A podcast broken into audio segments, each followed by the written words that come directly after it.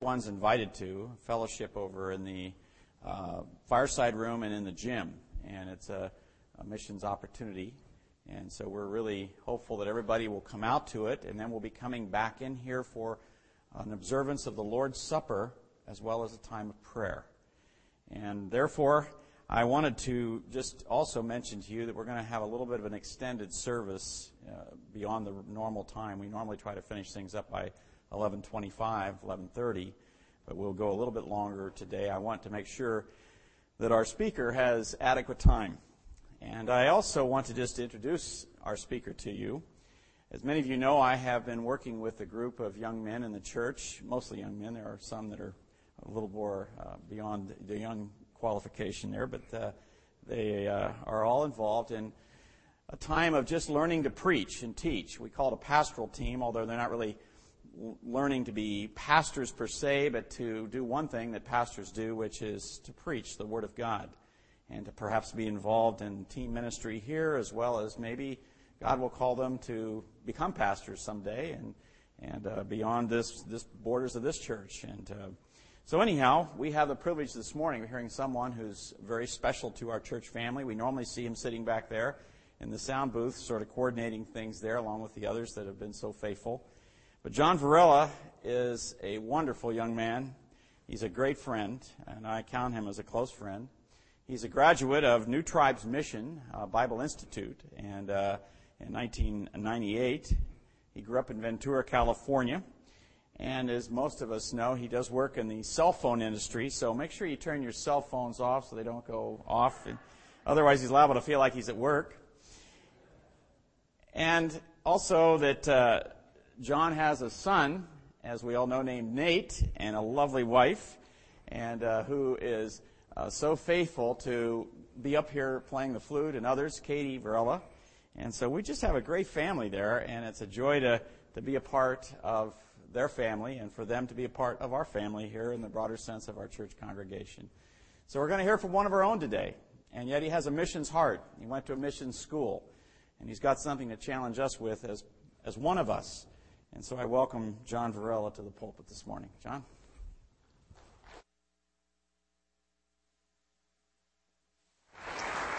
Well, thank you. I appreciate that introduction. If you have Verizon cell phones, you can keep those on. That's the company that we sell phones for now, so that'd be okay with me.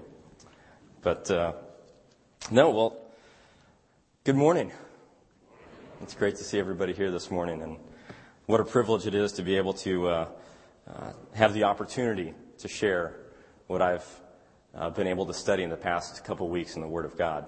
Uh, he's really opened some things up to me, and I hope that He will allow me to share those things that I've learned with you this morning.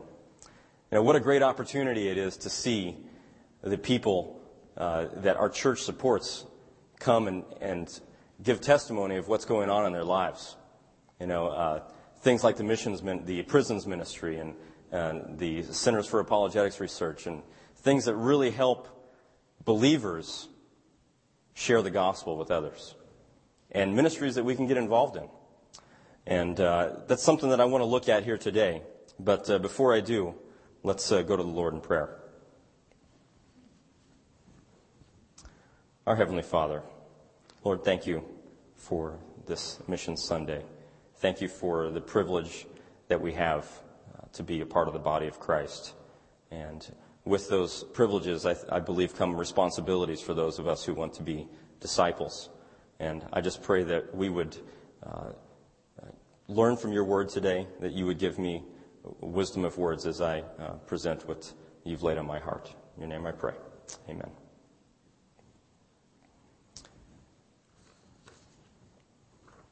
Atlanta, December 7th, 2005. The Coca Cola Company today announced that it will launch Coca Cola Black in 2006. Coca Cola Black is an invigorating and stimulating blend that has a perfect balance of the effervescent taste, sensation of Coca Cola, and natural flavors with real coffee. The lightly carbonated, mid calorie beverage, which is designed to appeal to adult consumers, is yet another example of how the Coca Cola Company reaches out to new audiences and addresses new beverage occasions. Coca-Cola Black is not just a, flavor extension, it is a blend of unique Coke refreshment with the true essence of coffee that has a rich, smooth texture and has a coffee-like froth when poured. We believe we have created a new category of soft drink, an adult product in a carbonated beverage, a whole new drinking experience. This brand is ideal for any part of the day when people are looking for renewed energy or simply to take a break, says Mark Mathau, Vice President, Global Core Brands at Coca-Cola Company. Wow, that's a pretty interesting press release. A whole new drinking experience, huh? It's invigorating and stimulating. I'm sold. I love Coke. I think those of you who know me well know I love Coca-Cola. It's one of my favorite things. Ever since I can remember, Coke has been a part of my family. My dad's drank Coke as long as I can remember. My mom likes RC, but, you know. But Coca-Cola gets me going. How many of you guys like soft drinks? Yeah, I would imagine most of you do. Uh, Arch enjoys one every hour on the hour. And uh, I've been told that Coke is actually going to release a new drink for you, Arch. Uh, uh it's called Diet Coke IV. So, be looking for that here in the, in the near future. But anyway, I love soft drinks. I love Coke. And I've been trying to cut back, but it's tough. It tastes so good. You know, there's not a whole lot better than an ice cold Coke on a Sunday, warm Sunday afternoon. However, there's just one problem with soft drinks. Imagine for a moment running a marathon or watching one on TV. And you can, you can see the, the athletes competing, they're running toward the finish line, they're competing, and the race organizers have these drink stands set up every so far to be able to give refreshment to these athletes that are running. And imagine one of these athletes running up grabbing this cup, and you know how they're running and they're, they're not really balanced and the drink's spilling all over the place, and they splash it back on their face, and it's Coke. Why wouldn't that work? Why don't they serve Coke at, at marathons? Or why doesn't Lance Armstrong have Coke in his water bottle and he's racing in the Tour de France? It's because Coke can't quench your thirst.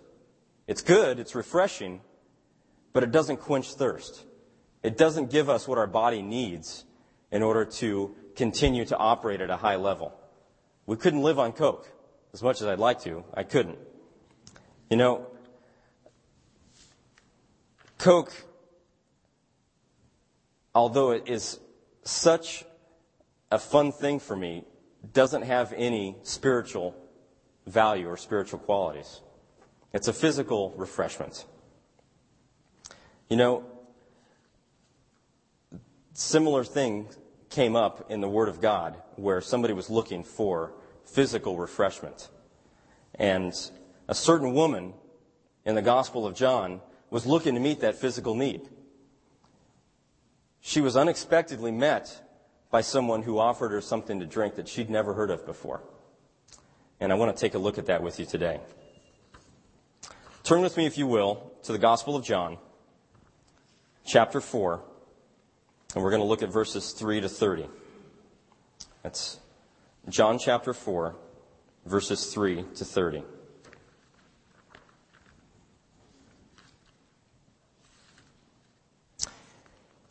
He left Judea, that's being Jesus, and departed again to Galilee.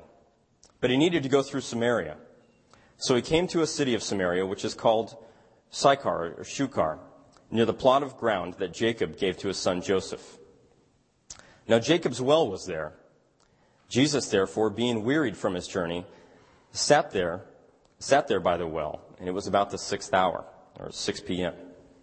A woman of Samaria came to draw water. Jesus said to her, Give me a drink. For his disciples had gone away into the city to buy food. Then the woman of Samaria said to him, How is it that you, being a Jew, ask a drink from me, a Samaritan woman, for Jews have no dealings with Samaritans. Jesus answered and said to her, If you knew the gift of God and who it is who says to you, Give me a drink, you would have asked him, and he would have given you living water. The woman said to him, Sir, you have nothing to draw with, and the well is deep. Where then do you get that living water?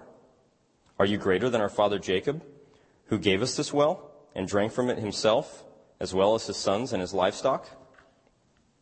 Jesus answered and said to her, Whoever drinks of this water will thirst again, but whoever drinks of the water that I shall give him will never thirst. But the water that I shall give him will become in him a fountain of water springing up into everlasting life. The woman said to him, Sir, give me this water that I may not thirst, nor come here to draw.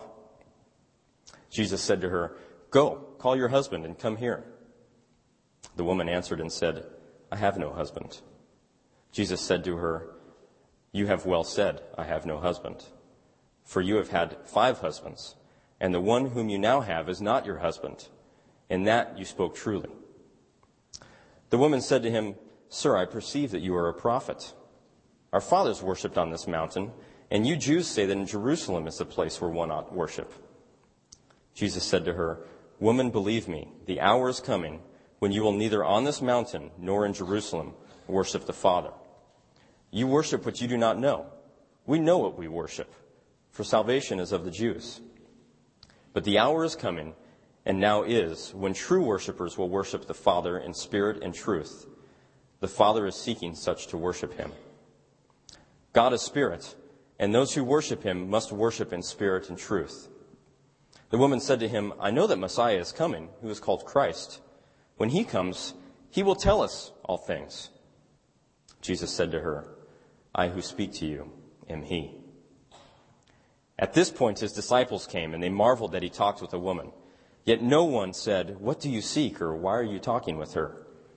The woman then left her water pot, went her way into the city, and said to the men, Come, see a man who told me all things that I ever did. Could this be the Christ? Then they went out of the city and came to him. So here's this certain woman who is looking to meet a physical need in her life. The most basic need. Not the need for a soda, not the need for a adult beverage, the, the need for water. Something that is the basic need of our life. And she meets this man that she didn't expect to meet. And there's a number of reasons why she didn't expect to meet him. He was a Jew, number one. Jews have no dealings with Samaritans. It says, John says so here. You know, the Jews viewed the Samaritans as dogs, basically. They were half breeds. They didn't know what they believed. They didn't believe in the, in the full uh, Old Testament. They just believed in the first five books of the Bible. They were outcasts. And uh, as you can see in the map behind me, if we put the map up here, uh, they would actually go out of their way to go around Samaria. And you can see here that you have Jerusalem down in the south in Judea, and Jesus was traveling up to Galilee. And a Orthodox Jew would take the red road there through Jericho, cross the Jordan River, come up and cross back over the Jordan River next to the Sea of Galilee and go into, and go into Galilee.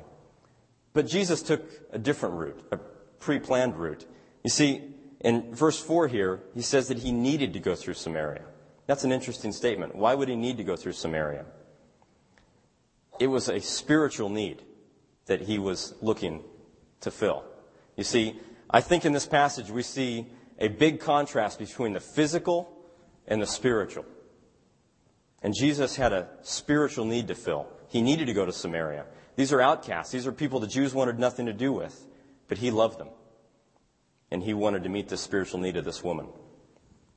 So he came to a city of Samaria, which is called Shukar. It's near the plot of ground that Jacob gave to his son Joseph. And a woman of Samaria came to draw water. Physical need. She's there to meet a physical need. She wants to draw the water. Jesus says to her, Give me a drink. Here's an interesting thing. Jesus needed a physical, needed something physically met as well. He was thirsty. So he'd been traveling all day. Uh, this says it was about the sixth hour, which is probably about 6 p.m. according to Roman time. You can imagine he's been traveling. He's wearied. The Greek word there for wearied means to heavy labor, to, to toil hard. He's tired. And he's got this physical need, and he's requesting of the Samaritan woman to help him meet this physical need. But he's got another purpose. He's got another reason behind this. And we'll see that.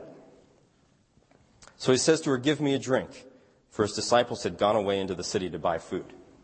And if we go to the uh, slide below the map, you can see that uh, verse 8 I highlighted in yellow. That's the physical.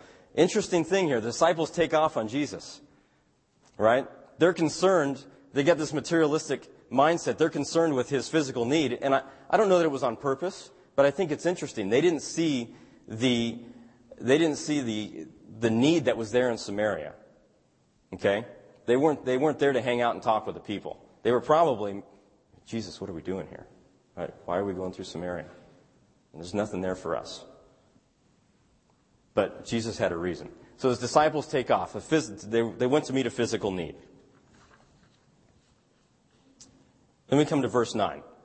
The woman of Samaria said to him, How is it that you, being a Jew, ask me, a Samaritan woman, for a drink?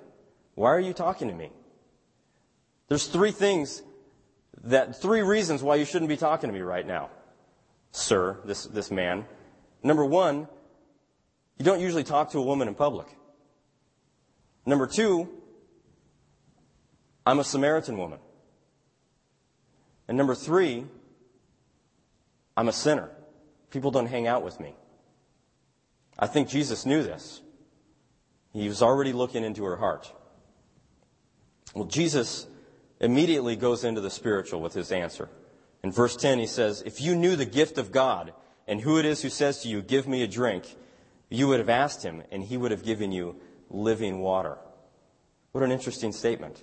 He doesn't, he doesn't answer her question as to why he's asking her for a drink or why he's talking to her. He goes right into the spiritual, right in to meet that need. This gift of God, what is this? Where would we find out about the gift of God? Well, I think in Romans 6:23, John tells us what the gift of God is.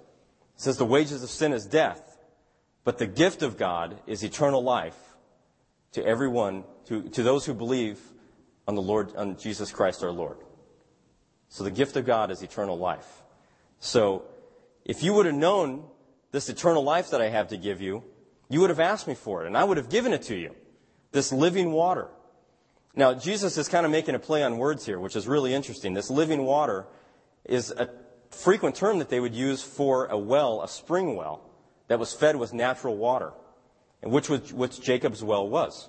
I think we have a picture of Jacob's well here, um, and we'll get into another part of that as well. But you can see Jacob's well, present day.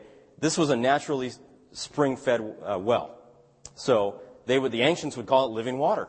It wasn't a it wasn't a groundwater well with, with stagnant water. Okay? This was water that was good and clean and fresh. So he's kind of a play on words, this living water. And the woman said to him, Sir, you have nothing to draw with. The well, this hole is deep. Where do you get, where do you get this living water that you're talking about? This is the only place I know of. Are you greater than our father Jacob? He's the one that gave us this well. He drank from it himself his sons and his livestock, both. In other words, Jacob, he's the guy that I know of. He's, he's the, the prophet that I've heard of. He was pretty great. Are you greater than him? Do you know another place where I can get this living water? She's still thinking physical here. You see? She doesn't get that Christ is honing in on this spiritual aspect in her life. Well, Jesus' response is really interesting. He talks physical real quick, as you'll see, and then he goes right into the spiritual. He says, Hey, this water, if you drink it, you're going to get thirsty again. Whoever drinks of this water will thirst again. This is physical water. This can't meet your spiritual need. But whoever drinks of the water that I shall give him will never thirst. But the water that I shall give him will become in him a fountain of water springing up into everlasting life. So, he's telling her, you're going to get thirsty again if you drink this physical water. But I have this living water here that I'm, I'm willing to give you if you ask me for it. And the water that I give you, it's not going to be like this well. This well whose water you have to toil and labor for to bring this water up. This is going to be a fountain. I kind of think of like an artesian well. You know, one where the groundwater is naturally being forced up to the surface, and you can freely drink of this water. You don't have to labor for it. You see? But she still doesn't quite get it. You see in verse 15 in her response, it's still physically minded. She's still thinking about the physical. She says, Sir, give me this water, in verse 15, that I may not thirst, nor come here to draw. Hey, this is great. I'm interested. Give me some of this. I want to know where it is. Because, man, it's, it's hard work coming down to this well. She probably walked about a half a mile, you know, and they figure this well at any given time was 200 feet deep. Imagine pulling this water up in this, this water pot up in this well. That's some heavy labor. She's interested in what this, this new thing that Christ is telling her about. She wants it. But she's still thinking physically. She's not, she's not thinking spiritually yet.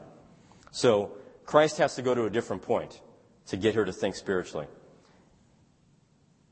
He goes to a different aspect in her life. He moves away from the water and he says, Go call your husband. And she responds, as you all know, I don't have a husband. And Jesus says, You're right, you don't. Matter of fact, you've had five of them.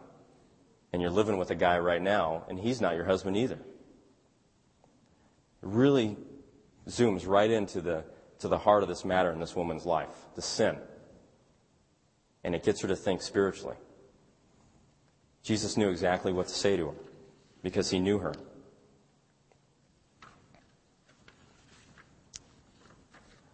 Finally, she's kind of thinking on the spiritual plane. And so she responds with, Sir, I know, I perceive that you're a prophet. Our fathers worshipped on this mountain. And you Jews, you say that Jerusalem is the place where one should worship. Where should I go? And this could be, you know, kind of a response from her to, to kind of maybe act like she's talking spiritually with the Lord.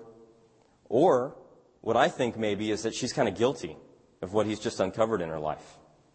And so she goes to what she knows, and that's a place of worship where she can atone for this sin that she's committed. Where do I go? You know, uh, my people tell me here, Mount Gerizim. That's where I should go. You guys say it's Jerusalem. And the response that Jesus gives her is excellent. It's one that really f- foreshadows what's going to happen in his life in that the way of salvation, although through the Jews, through Jesus, is going to be for all people, including the Samaritan woman.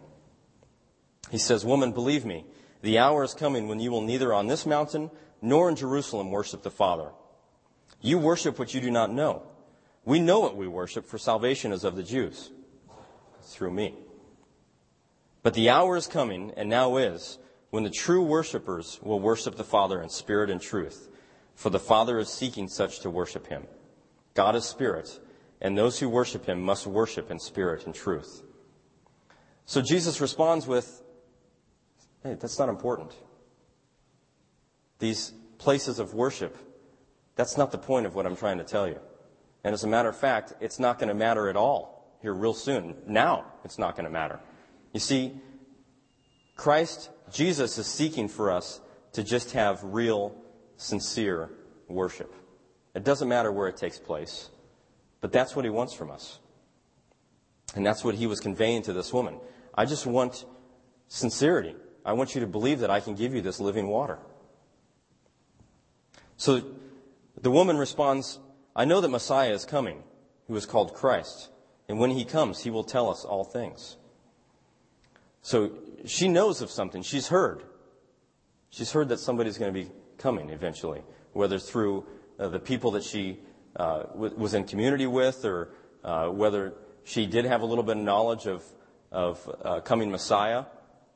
But she tells this man, I, I know somebody's coming. I know you're a prophet. Somebody's coming. He's going to tell us everything.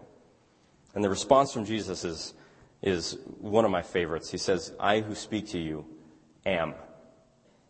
The he there in Greek is not there. It's just I am.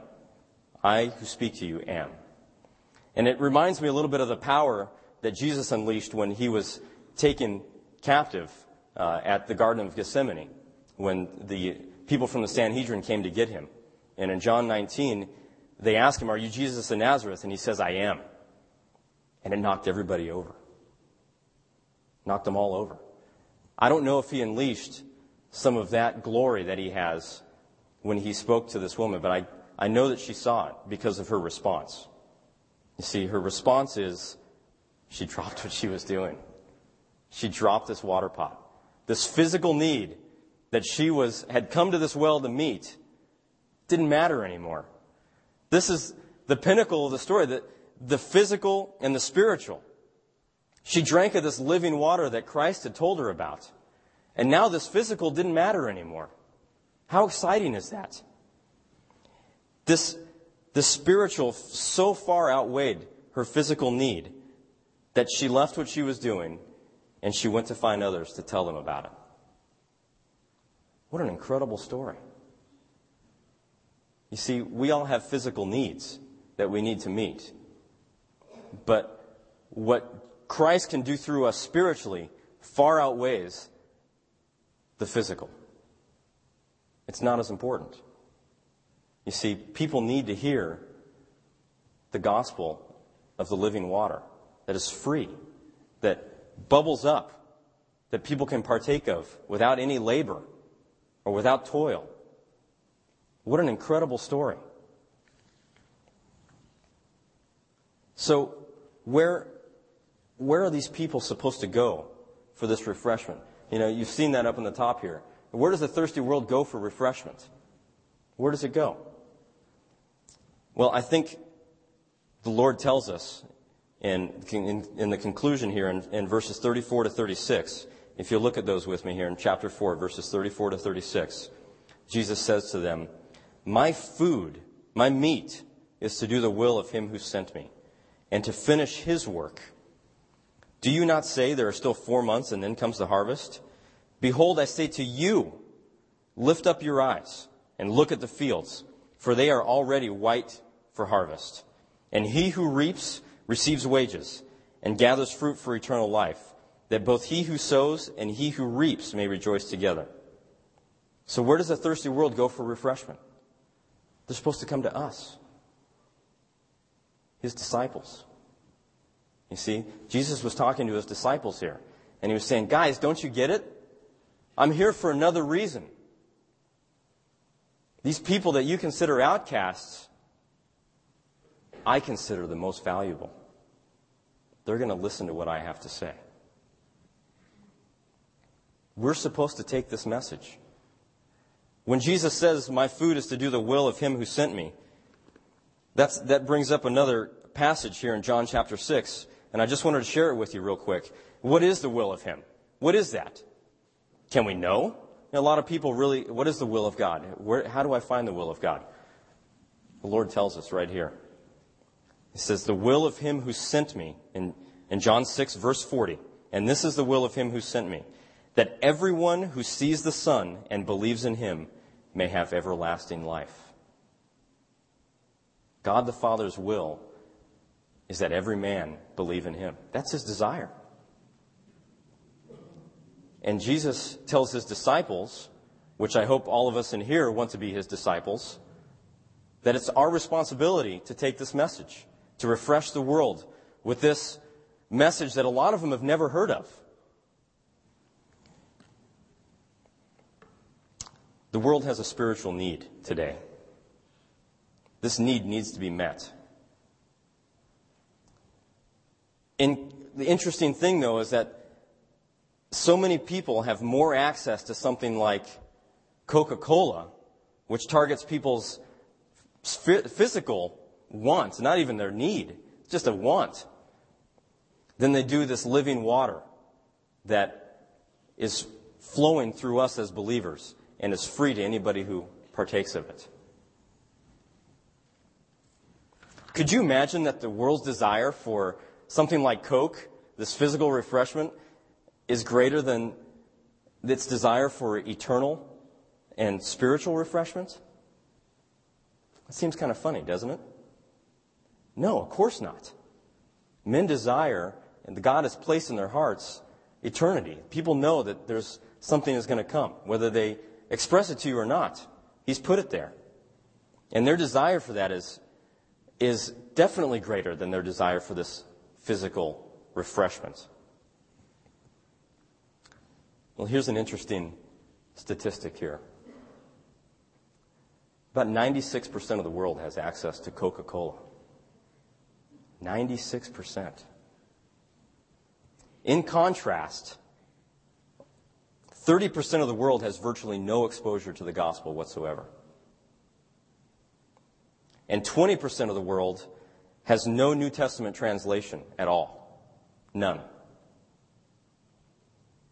That's quite a contrast. Something as temporal and physical as Coca Cola, and something as eternal and, and meets a spiritual need as living water that is freely given. But we need people to share, we need people to go. What should our response be to this? Should all of us pack up, you know, uh, move our families to another country? I've got a mortgage. I'm sure a lot of you do. I've got car payments, insurance. Is it easy to just pack up and take off? It's not. But our response should be to get involved. That's what the Lord is calling us to do here. Look around you. There are so many people that need to hear the truth of God's Word, this living water that you don't have to toil over. It's, it's not something that they have to work for. It's a fountain. It's, it's coming up automatically. And those of us who are believers and disciples, it's bubbling out of us. And people can partake freely of it if we just share it with them. We have, I think I counted six missionaries that were up here this morning. And our church supports many more. If you look at the back wall back there, there's a lot of them that aren't here with us today. Get involved in their lives. Find out what they need. Find out how you can be a spiritual support to them. Maybe your spiritual support is to help meet their physical need so that they can provide this spiritual news, this living water to other people. How many of you support missionaries financially? You know, that's not something we talk about a whole lot. We support through the church, and the church supports missionaries. But I'm a firm believer that it really makes you get involved when you know where your, your money's going to this every month. You know about it. There's not a whole lot of people in Orange County that don't know where their money's going. We're so materialistic. You know, I've got it. I know exactly where this bill's going, this bill's going. And when it comes to this missionary that I support, man, that calls, that calls me to think about them and to pray for them. They need that spiritual support.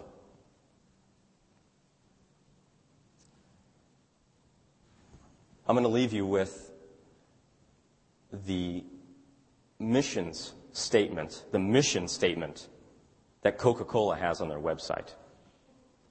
This is extremely interesting because when you look at it, you'd think, man, if I changed a couple words, this sounds like an evangelical mission statement. I think that we can do better. As a body of believers, I think that we can do better.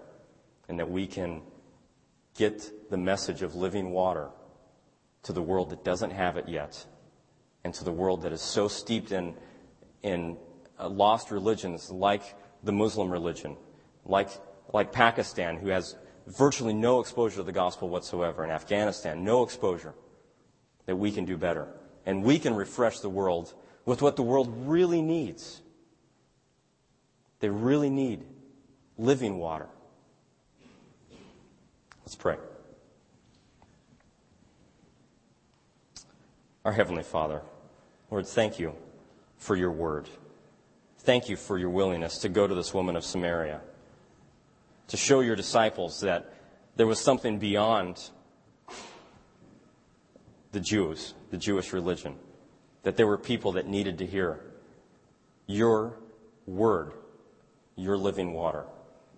I pray that as we go from here, Lord, that we will be called to action, that we will get involved in the lives of the missionaries that we support here in this church and that we will get involved in spreading your word, your living water, to those who have never heard.